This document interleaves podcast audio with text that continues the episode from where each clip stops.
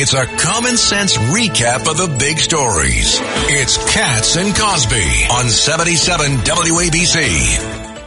We go to Curtis Sliwa. Curtis, there is so much happening on the subways, these serial slashers. Fill us in. Well, it's uh, turned out that if you have a Ginsu knife uh, or a Rambo knife, uh, you practice on subway strap hangers. And as the weather has gotten cold, the thugs and the thugettes have gone into the system. So just to give you an example, you had Wednesday morning at six o'clock, rush hour, right? Person gets stabbed on the D train. In a little while, a 19 year old is stabbed up on East 108th on the two train. Same person. Turns out the cops clip him because they were looking for the greeter, remember, from Woodhull Hospital. So they had an all points bulletin looking out for him.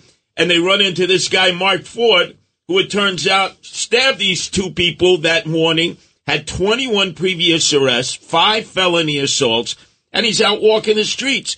Then you had a girl gang that attacked a 30 year old woman at the Bowling Green station, slashed her up. You had another gang attack a pedestrian, excuse me, a passenger at Mosholu Parkway at about 5.30 at night. So you see all these stabbings taking place in the subway, and it gets down to this one factor, uh, Rita if you don't control who comes into the system at the turnstiles, you lose control of the system. And that's where we're at now. You know what's wild? Uh, we were talking about this, Curtis Sliwa, that the first person, the slasher, the hospital greeter, had no priors, right? He passed a background check. That is scary as heck. No priors. Uh, grew up in Wyandanch, had nothing but rave reviews as a, a good kid. Uh, lived in a house in Jamaica, no problems and in between the stabbing spree, actually returned to the hospital, Woodhull, to greet other patients being processed into the ER before he was finally clipped. So um, it's uh, it's run amok in the subways. Crime. I don't care what they say about the stats.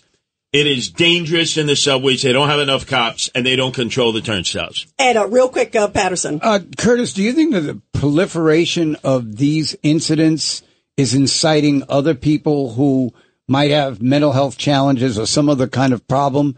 Because the, the, the, the greeter, I mean, his case is strange because all of a sudden he goes off and stabs, stabs six people and he'd never really done anything that was antisocial in the past. You're correct. He did not fit uh, the prototype. You couldn't profile him and saying, boy, this is a guy who would take out a knife and would start to indiscriminately just start stabbing people.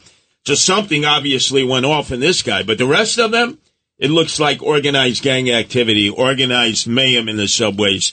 Uh, as uh, you said, Chairman Cox, if it leads, it, it bleeds. bleeds. All right. And there's a lot of blood in the subways. Sadly. Wow. Curtis Sliwa, thank you very much for the update. Nobody knows the subways better than you, my friend. Thanks so much.